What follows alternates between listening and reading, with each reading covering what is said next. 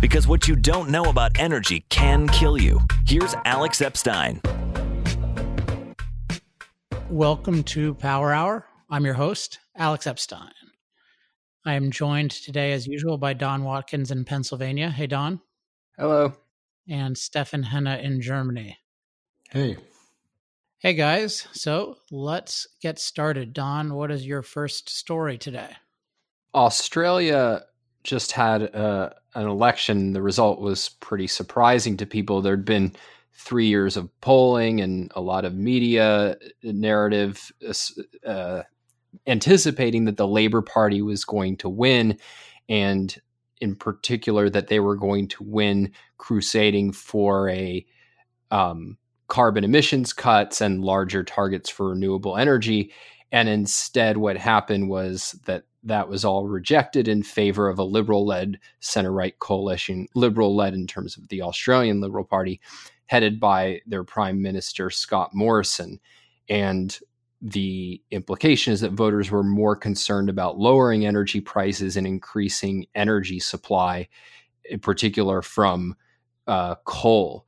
And one interesting dynamic that I think has some lessons here is that in Australia, the left is losing the working class and has more and more become representative of the highly educated and high income earners. And I think we were starting to see at least some of that dynamic here where even labor unions have come out opposing the Green New Deal. And I think one takeaway for the US is that there's been increasing instances of people in the business community and among Republicans that uh, they need to get on board the climate change train and start supporting things like a carbon tax. And I think that that is a mistake morally, but that there's also reason to think that it's a mistake politically as well. That if you actually have a pro energy, pro progress agenda, that that can be really powerful particularly if you actually have a coherent stance on climate, which is one of the things we've urged people to develop. So, is there anything specifically that they're doing in Australia that you take any lessons from in terms of um, messaging, anything like that?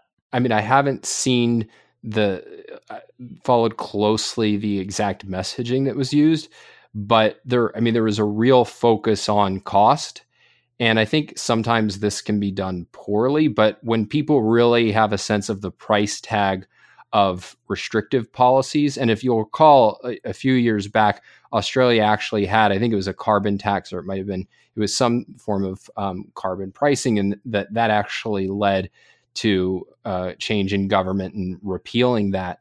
Um, when people actually have a price tag on these things, then you can have, I think, a winning argument. But the more vague it is that, oh, this will be expensive, the less effective that seems to be. I wonder in that country, maybe you don't know this, but is there, it seems like with the, the carbon tax and maybe with some of the reliability issues, but I'm just speculating, maybe, maybe they have, they feel like they have familiarity of paying the price of those kinds of policies. Do you have any sense of that? Well, I, yeah. So I mentioned two things that were relevant. So one was the price, but one was just the um, having a, an increased energy supply, and I think that goes to the point that they have struggled with. Uh, you know, we've talked about in the past some of the problems that they've had, and um, I don't have a good sense of how much that is attributed to intermittent renewables, like their sense that we don't have reliable energy. Um, but there's definitely a dual concern, both with making sure we have available energy and making sure that it's affordable. Yeah, well, this this makes me think about in the U.S. awareness or lack of awareness of what the unreliables have done to energy costs. And one one point I've heard a couple of times, including in Mark Mills of the Manhattan Institute's paper on, I think it's called the New Energy Economy and Exercise in Magical Thinking. It definitely has magical thinking in the title, he he talks about how in the U.S. there's very strong reason to believe that absent the unreliables, prices would have declined because the fuel costs, like the raw fuel costs in terms of coal and gas, which end up being something like fifty percent of uh, or twenty five percent of electricity cost, those actually went down significantly. And so you, when you see prices going up everywhere, one thing that points to is that uh, the unreliables didn't just add cost, but they added cost to lower cost. And the, the more that people can be aware, okay, forcing you to use unreliable fuels drove up your prices this much and then it'll do it more in the future. We have every reason to believe it'll do it more in the future.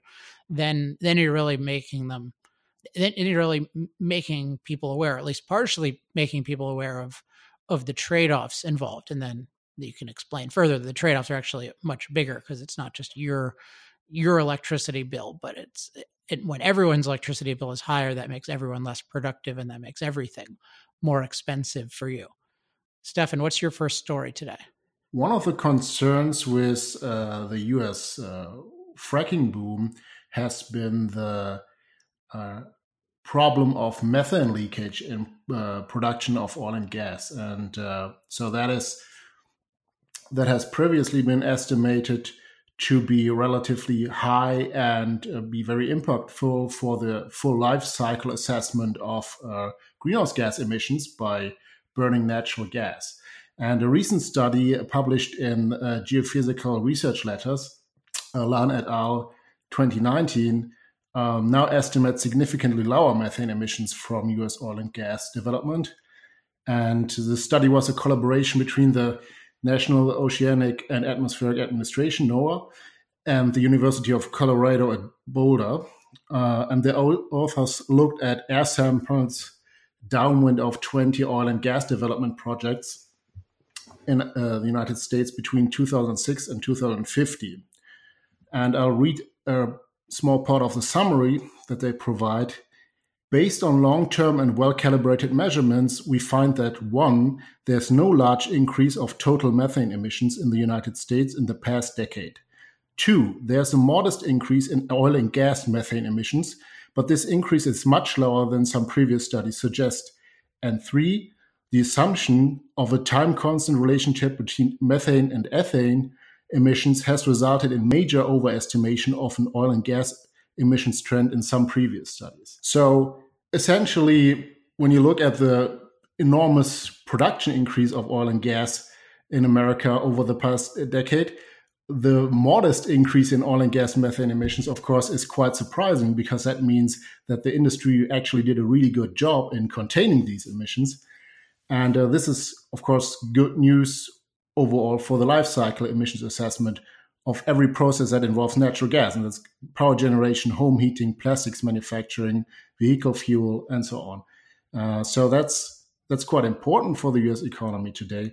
But I think it also show, uh, shows some important points about the general discussion of emissions. So one thing we can derive is they are modeled estimates. So there's in this complex situation, there's no direct measurement. It's not like, oh, we have this gas well, we'll just put a meter next to it, and then we know how much emissions uh, uh, or leakage from of methane comes out of that. So these are modeled estimates. Okay, and this is never conveyed in you know commentary or reports about this in the general media it's just someone makes an estimate or brings out a paper and this estimate then is you know shown as a sort of fact like gravity it's just there and it's real and it's a footnote and it's it's uh, reality and uh, so in previous estimates as we also uh, said in the summary overestimated methane leaks by making incorrect assumptions. So they had a certain assumption about the uh, correlation between methane and ethane emissions from a from a gas well, and then they you know calculated their estimates from that. And so the authors now corrected for this uh, bias and uh, came to quite different conclusions compared to previous uh, estimates. And um, so the good news is that errors can be corrected in in estimates like this in the studies. So it's not all lost with academia, but we you know have to be very careful with all the assertions that are made, especially when things you know are not as mature in in uh, in studying and particularly in the politically loaded areas. So the methane emissions of natural gas, of course, have enormous implications for U.S. policy. So if if the general framework is okay, the, the government has a goal of reducing greenhouse gas emissions, in the power sector, then it's very important whether you have a, a you know a two percent leakage rate or a three percent leakage rate in natural gas, because that totally uh, changes the life cycle emissions of you know every process involved you know every pipeline project every natural gas power generation project and so on and so forth. So let me think. I mean do you have strong reason to believe that this latest study has better methodology than earlier studies uh, i think because they found a bias and corrected it so it's of course i cannot you know take my own samples that's that's clear but it's uh so it's a long-term established. The lead author is a long-term established uh, NOAA employee, and uh, most of the co-authors come from NOAA.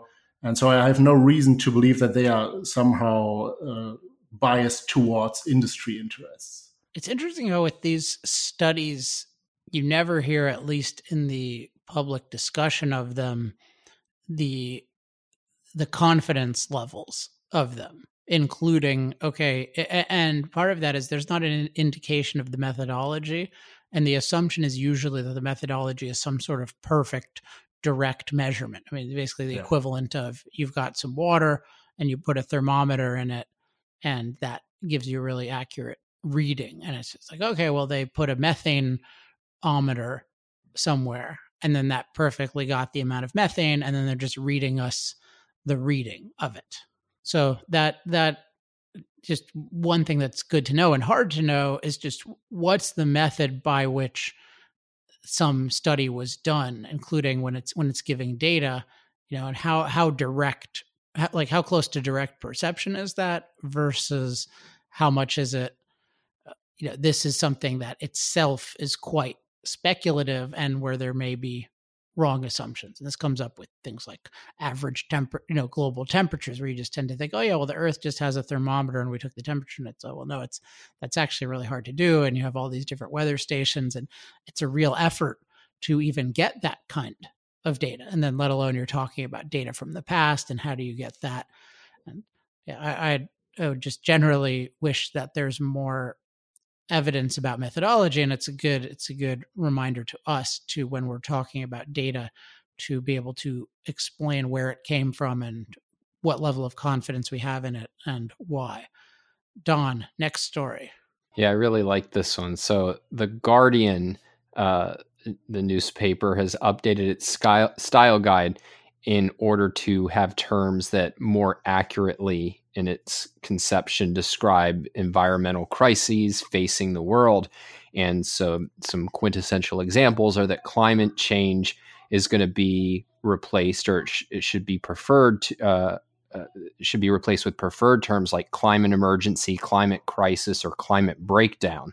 Breakdown's an interesting one. Uh, and then global heating is favored over global warming. And the kind of summary quote from their editor editor in chief was that we want to ensure we are being scientifically precise while also communicating clearly with the readers on this very important issue.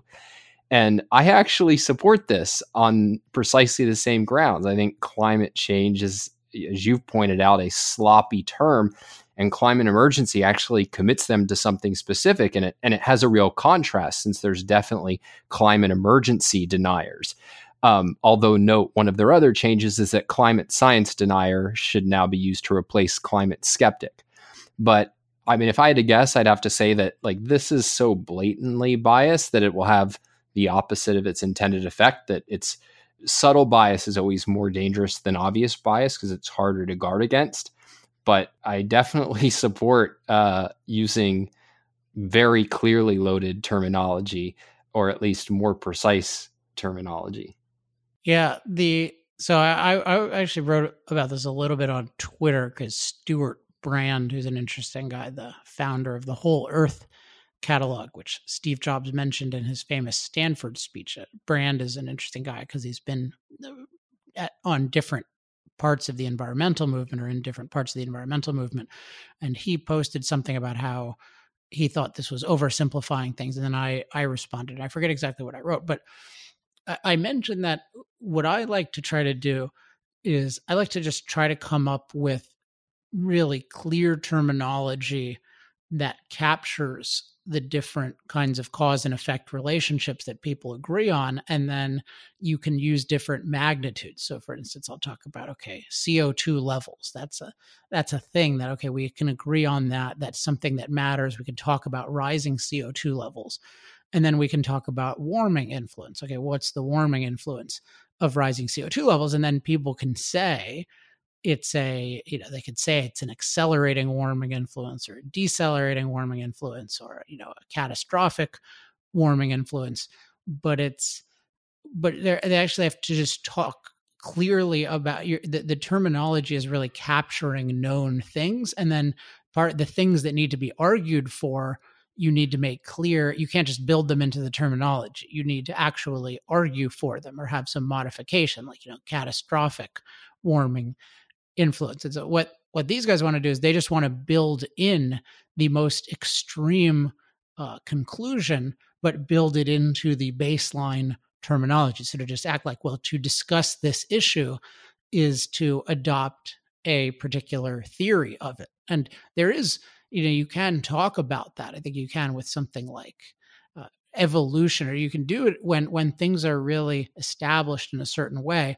You can build them into uh, into your conceptual vocabulary, but you have to really establish them. And even even uh, with well, with, I mean, evol- evolution. I don't know the the specifics of of to what degree what different aspects of evolution are, are established, but it seems good to you know to describe kind of the history. But even there, you run into difficulties because you're talking about okay, well, we know that the sort of life forms evolve in a certain way from simpler to more complex and stuff like that. But then within that, there are probably lots of different uh, accounts in certain ways. And so uh, you don't want to necessarily, you don't want to just equate evolution with one particular interpretation uh, of it. So this is the, I mean, the worst is just, is, is importing moral terminology like a, a crisis or emergency. I mean, that's just totally blending together science and then morality and then just saying oh well if you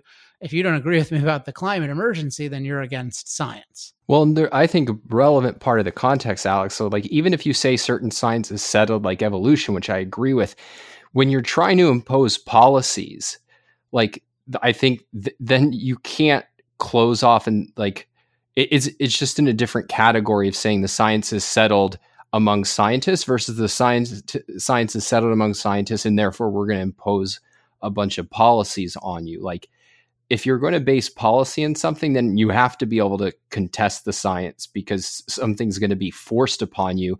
Whereas if it's just scientists like i don't i'm not going to base any of my life choices on evolution if that's not my field or if it's not relevant to my field. So it's not it, it's not important that i understand the evidence for it in the same way Whereas if you're going to uh, impose something on everyone, I think like that it, you have to be objective to them about what the evidence is. Yeah, good point. Stefan, next story. Uh, U.S. Representatives uh, Bill Flores, a Republican of Texas, and Peter Welch, a, a Democrat of Vermont, have introduced the Food and Fuel Consumer Protection Act of 2019.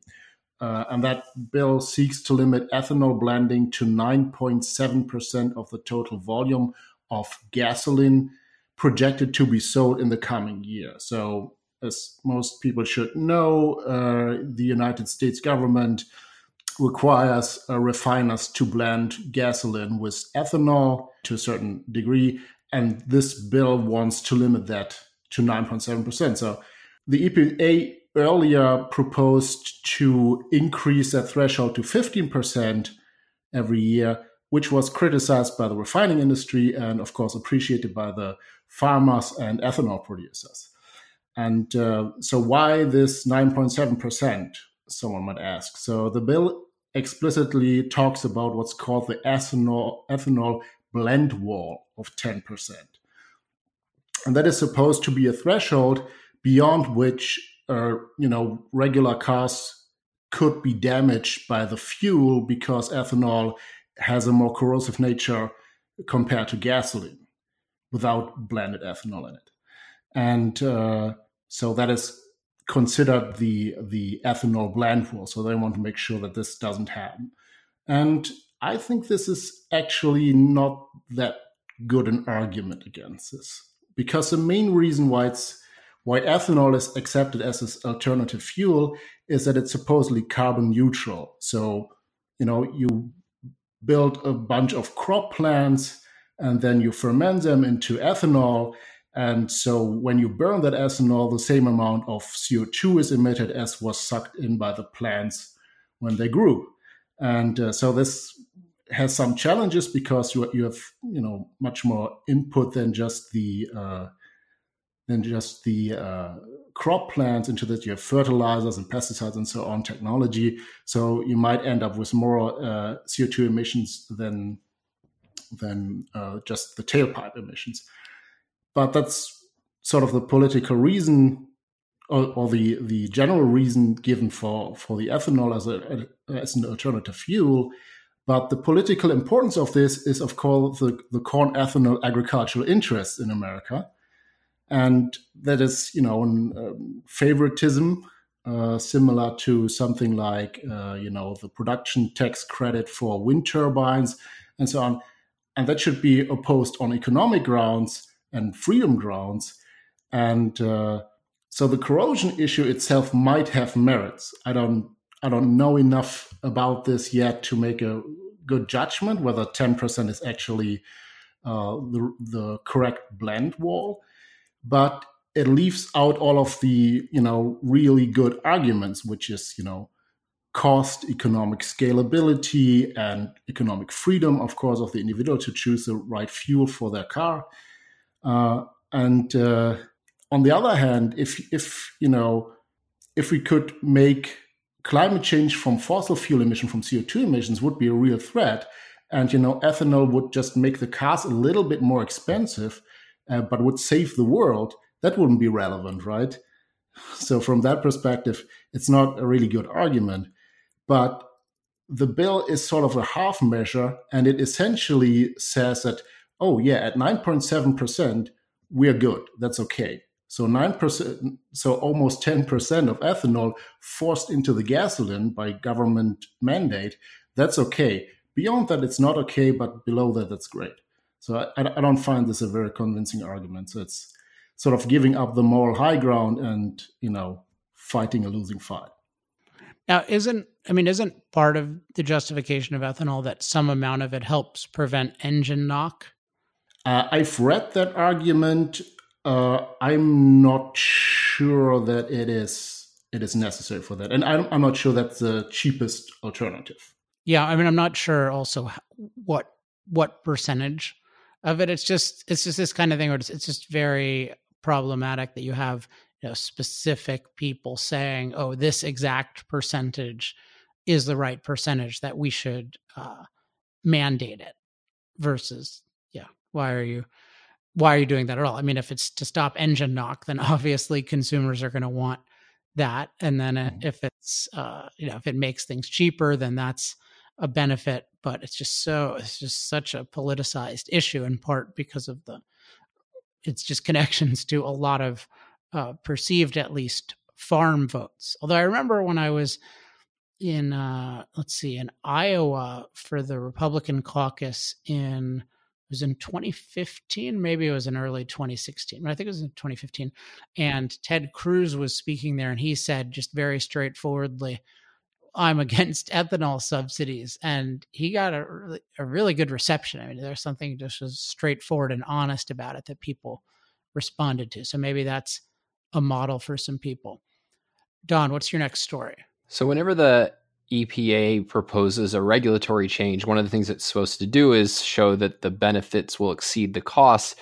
But one of the ways it's traditionally assessed the benefits has been to assume effectively that there's no safe level of emissions or that it's beneficial every kind of incremental reduction, even below what it considers safe levels. And this, so this came up with the uh, Obama administration's Clean Power Plan, which was I mean, effectively a, a ban on coal. And supposedly, this was a regulation aimed at fighting climate change. But if you looked into the EPA's justification, virtually all of the benefits that they were showing came from the so called co benefits of reducing fine particulate matter. And most of those alleged benefits came from reducing it below what the EPA currently classifies as safe. And so now the Trump administration um, is going to release its final alternative that's intended to replace the Clean Power Plan called the Affordable Clean Energy Rule or ACE. And it's apparently, at least according to the New York Times, going to include a new methodology that is not going to give this sort of credit for kind of infinite reduction in emissions. And the way the New York Times describes it is the proposed methodology would assume that there is little to no health benefit of making the air any cleaner than what the law requires. And of course, this is framed by the New York Times and Greens as them changing the methodology in order to make it easier to pollute. But in reality, uh, from what I've seen so far, I've not seen the final rules. Um, it looks like it's an effort to be more scientific about measuring the costs and benefits of environmental regulations rather than just this kind of default thing that no matter how much how expensive we make energy and how much we reduce emissions that's just a good thing across the board yeah my my sense is it's definitely a big improvement and just eh, just in general in people's thinking the health benefits of having more affordable energy are just not factored in. I had a thought the other day. I was thinking, oh, it was, it was in connection with the point about solar and wind making American uh, energy more expensive, which is, is, has there been anyone who's done a study on premature deaths due to solar and wind mandates? Mean, insofar as you can tie that to decreased standard of living, uh, people being poorer, people having, you know, less access to heating. Uh, have you guys heard of any? I mean, it'd be it's a difficult kind of thing to do, but it's it's at least a dynamic you should study. Is what what I mean? How many people are dying earlier because you made energy more expensive than it could have been? I mean, they certainly could do studies that were of the quality of the you know studies claiming that fossil fuels are killing a lot of people. I mean, the, these things are inherently hard to measure, but because that's not particularly interesting to many of the people, it's not likely to get funded, or at least I've not seen anything along those lines. But yeah, I agree. It would be it, a dynamic that one would want to know in order to really assess these alternatives. Stefan?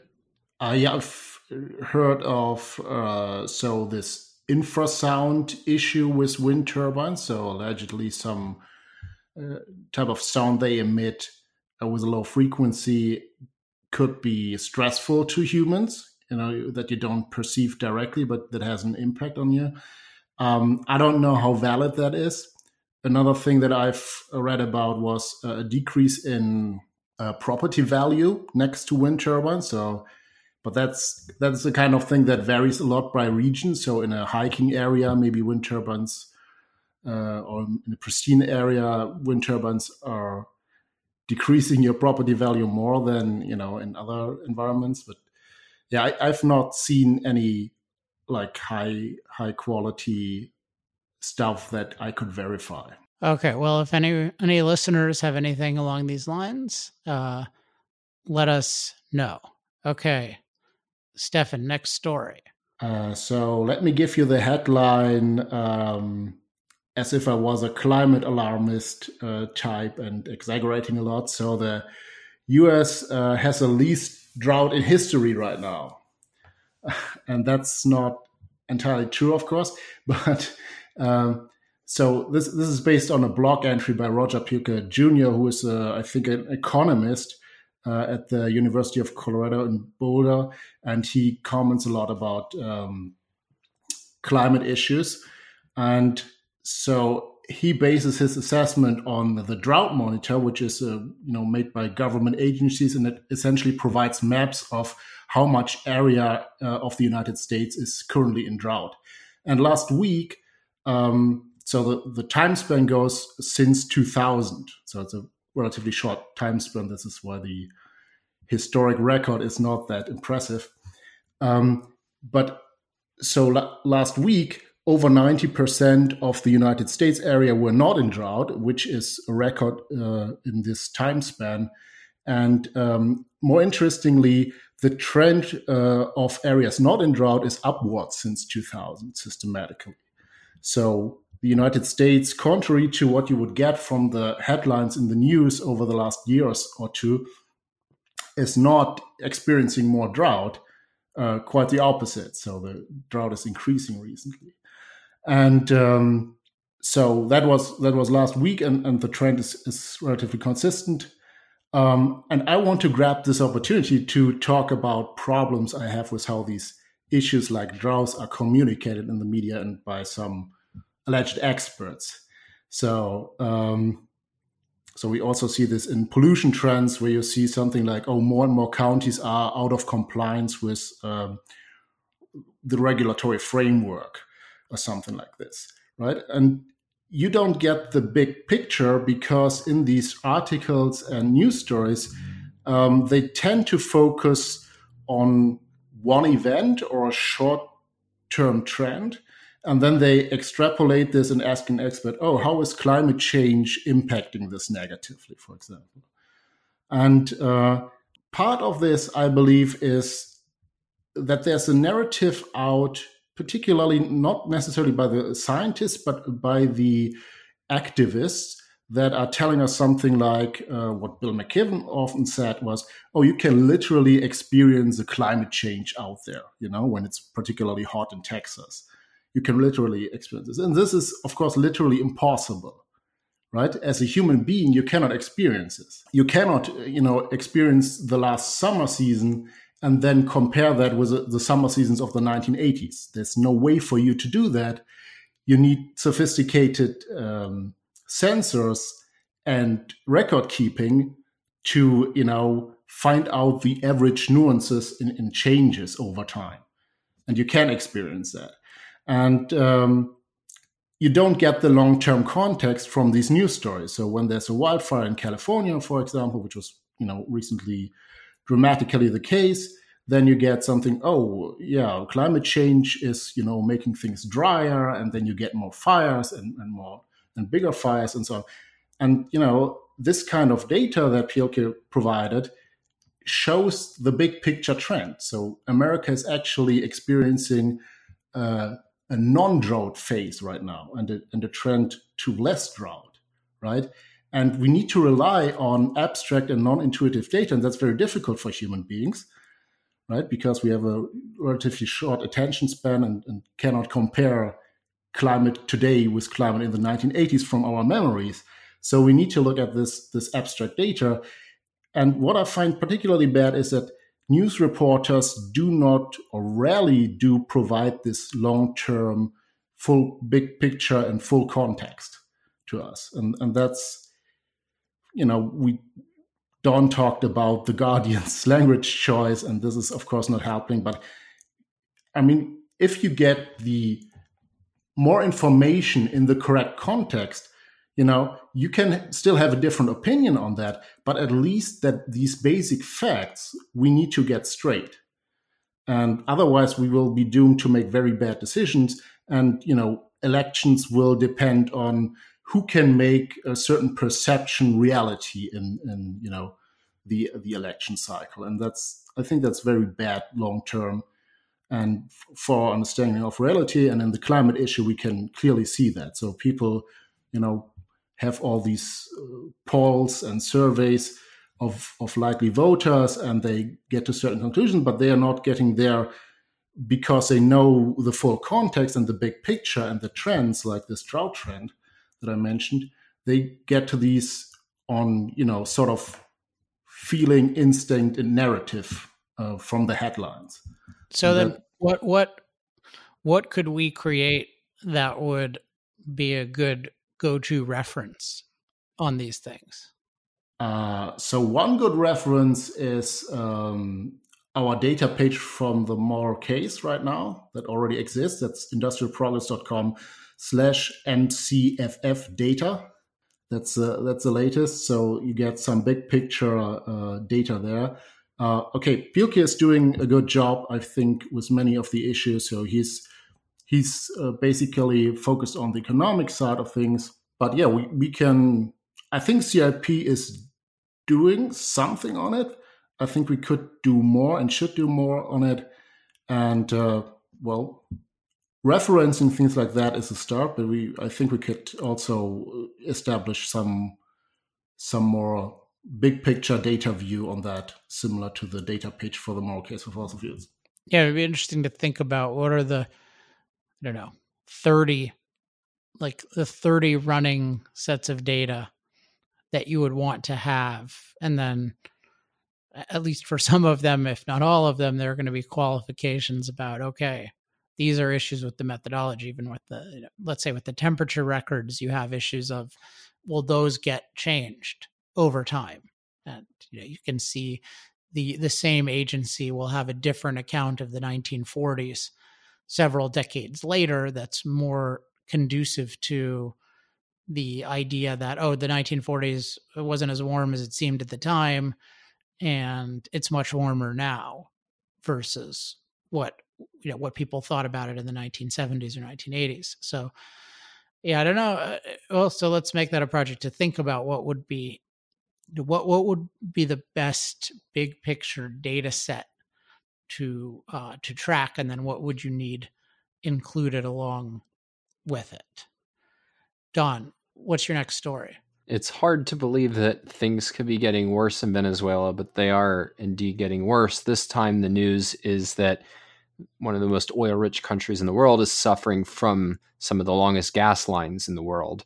And uh, right now, in certain parts of the country, drivers have been waiting up to 24 hours in lines to fuel up. And this has gone on for days where some people have not even been able to make it to work or you know they've been trying you know waiting for the lines to die down for four days and um, the this is attributed right now to the combination of us sanctions and then decaying refineries in Venezuela. And so they don't have the cash to import key ingredients they need to keep up pro- production. And in particular, they need uh, stuff that dilutes the the really thick oil that they have so it can run through the pipelines to refineries. And as a result of not having this now, um, their state run oil company is operating at somewhere around 10 to 15% of its capacity. And I think, like at the highest level, I think this makes your point or goes to your point, Alex, that nature doesn't give us usable resources, that we have to take the raw materials from nature, and make them usable. And one of the things we're seeing in Venezuela is that policy is crucial. It makes a life and death difference to whether we are able to transform raw materials into usable resources. And the thing that's most striking to me is just how little people are asking, like, how did this happen? what what policy lessons can we draw from how a once wealthy country with every reason to think that it can become even more more wealthy has now disintegrated this much and basically what you've gotten instead of really looking at the policy lessons is you get vague albeit I'm, I'm sympathetic to just claims that oh well it's socialism and then you get the left saying well it's not real socialism and nobody really taking seriously like no this is a phenomenon that is really important to understand down to its roots so that we can avoid making those same mistakes. Agreed. Is what do you think is the best analysis that exists right now on this uh, well it's actually something that i'm searching for so i don't have an answer offhand i mean there's been things that uh, i've encountered who did it that Cato had something good a few years ago, the Cato Institute, um, on really trying to break down the particular policies. But I'll, I'll have to get back to you on that because I, I don't think because part of what you have to do is not just lay out the narrative of this happened, this happened, this happened, but all right, it can we really attribute it to these policies versus you know what are the competing explanations and i haven't seen anything that i think would give somebody who doesn't already have a view that freedom is crucial to prosperity a compelling uh, case, but uh, I hope hopefully one is out there. Yeah, uh, it, it's just I mean this is it's happening right now in the world, and it's you know particularly when you have a case of a country that you know that was in a certain state and then got much much worse without it's and it's not like there's just some storm that wiped out the whole place. And even if when a storm wipes out a lot, that says something about the state of the country because you don't have the storm wiping out the United States or some significant part of the United States. I mean, in general, there's just almost no serious interest in the phenomenon of poverty in the world. But then, particularly when you go from prosperity to poverty, that's something we should pay acute attention to. And one of the reasons we don't is because it has lessons that are counter to the recommendations of today's uh, establishment. Okay, Stefan, let's take one more story from you. Uh, the Energy Information Administration estimates that 2019 will be a very strong year for US wind capacity additions, and the month of December will be by far the strongest. And the reason is the phase out of the production tax credit for wind power, which provides the financial incentive for every kilowatt hour produced during the first 10 years of a wind project. And uh, developers are now making sure to start the formal process for the projects by the end of this year to claim eligibility for the uh, production tax credit. And uh, what I found very interesting in the statistic by the Energy Information Administration was that a very similar situation was happening in 2012, um, which is a current record holder year for wind addition uh, capacity additions. Uh, and that also was a phase out year. The production tax credit then retroactively was uh, reactivated later on. But there was also a run on projects to just get the financial incentive um, for the wind projects. And so, contrary to the narrative that wind is often the competitive uh, source of power already, uh, this just shows how dependent wind projects are in, uh, on government incentives. So after 2012, it, in 2013, wind capacity additions totally co- collapsed, like a tiny fraction of the 2012 additions. And then you know it restarted when the when the incentive was uh, renewed again, and uh, then hovered around. And now 2019 will again be shooting up just to get in into the into the taxpayer money. Um, and so the this production tax credit collapse doesn't even take into account something like a renewable energy portfolio standard, uh, which many states have established, which actually mandates a certain share of renewables by a certain uh, uh date. And uh, you know this is a non-monetary mandate, but still these capacity additions depend crucially on the per kilowatt hour subsidy, right? So whenever someone proclaims that oh uh, this coal power plant or nuclear power plant cannot compete with cheap renewables because they have become so cheap, I, I, have to roll my eyes because I know this is not a market decision. This is not you know people looking for the for the you know best offer by power sources. This is you know totally government controlled and incentivized. And without the incentives, uh, the demand for these things usually collapses. Yeah, I'm looking at, I'm seeing in your notes, it's really funny to see because you see 20, 2012, because 2010 is at about five. I mean, this is uh, mm-hmm. know, gigawatts, but then then 2011 is at seven, and 2012 is at about 13 and a half, and then 2013 is at one. Yeah. So you just see that it's you have seven. Think about the math here. You have seven in 2011 and then 2012 and 2013 add up to about 14.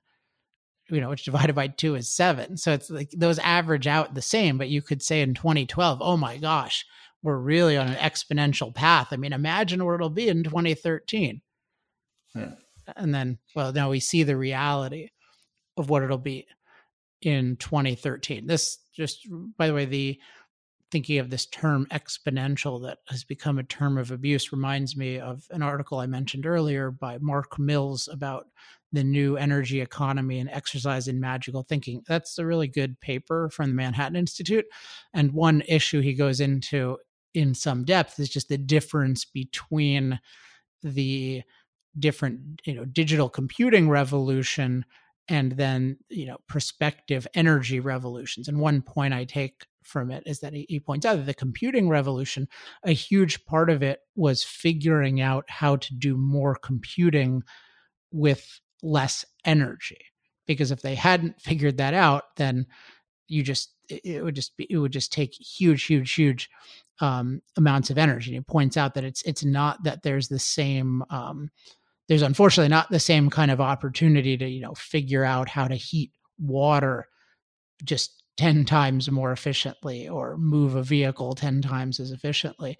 Um, and thus, well, and so w- what we really need is, you know, we really need, you're not going to have the same kind of dynamic uh, with an energy technology, at least not with any of the existing ones. Maybe you can get some other thing or maybe some form of nuclear that ultimately becomes super cheap, but ultimately we have to generate um, you know we need to generate lots of energy. Uh, actually one one point this reminds me of also that he he goes into is a point about efficiency because he he has a really interesting discussion of efficiency and how he discusses how generally the more efficient a technology gets in terms of using energy the more people adopt it and then the more energy gets used by that kind of technology. And i found the most fascinating example to be computers because he talks about how computers use way more energy overall than they used to and yet computers have become what millions of times more energy efficient so that's an example where something becomes millions of times more energy efficient and yet it still uses more energy over time because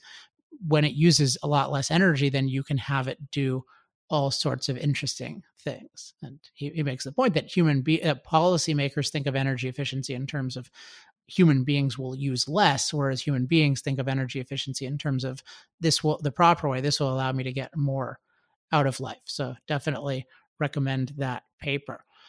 Well i wanted to say something about that general point alex because one of the things that i find really striking in how we talk about the role that like wind and solar will play is that it's like always eh, i think this goes to the energy efficiency point right? It's we're going to continue using the doing the same things and we'll be able to use less energy to do them. And then all of the projections about wind and solar it's all based on like replacing our current energy usage versus like we want to be able to use significantly more energy which we can do the more affordable it is and the more efficient we are.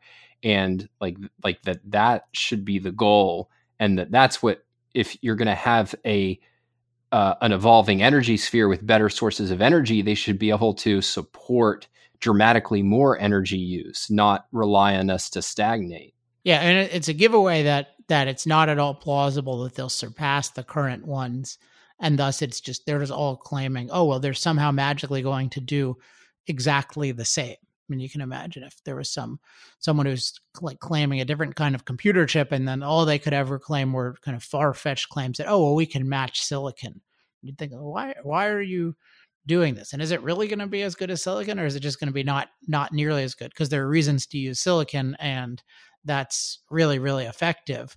And so you usually you don't come up with a new thing that's exactly the same goodness as the old thing. And so, but one one a related point here is just that energy as we know it is is fossil fuel energy. So we you know we think of cheap, plentiful, reliable energy, but our, our very concept of cheap, plentiful, reliable energy is based on what the fossil fuel industry is able to produce and you know has has actually figured out how to produce. And it's it's you know, that's a certain level of efficiency of production and then a certain level of versatility in terms of just different forms of energy for different purposes.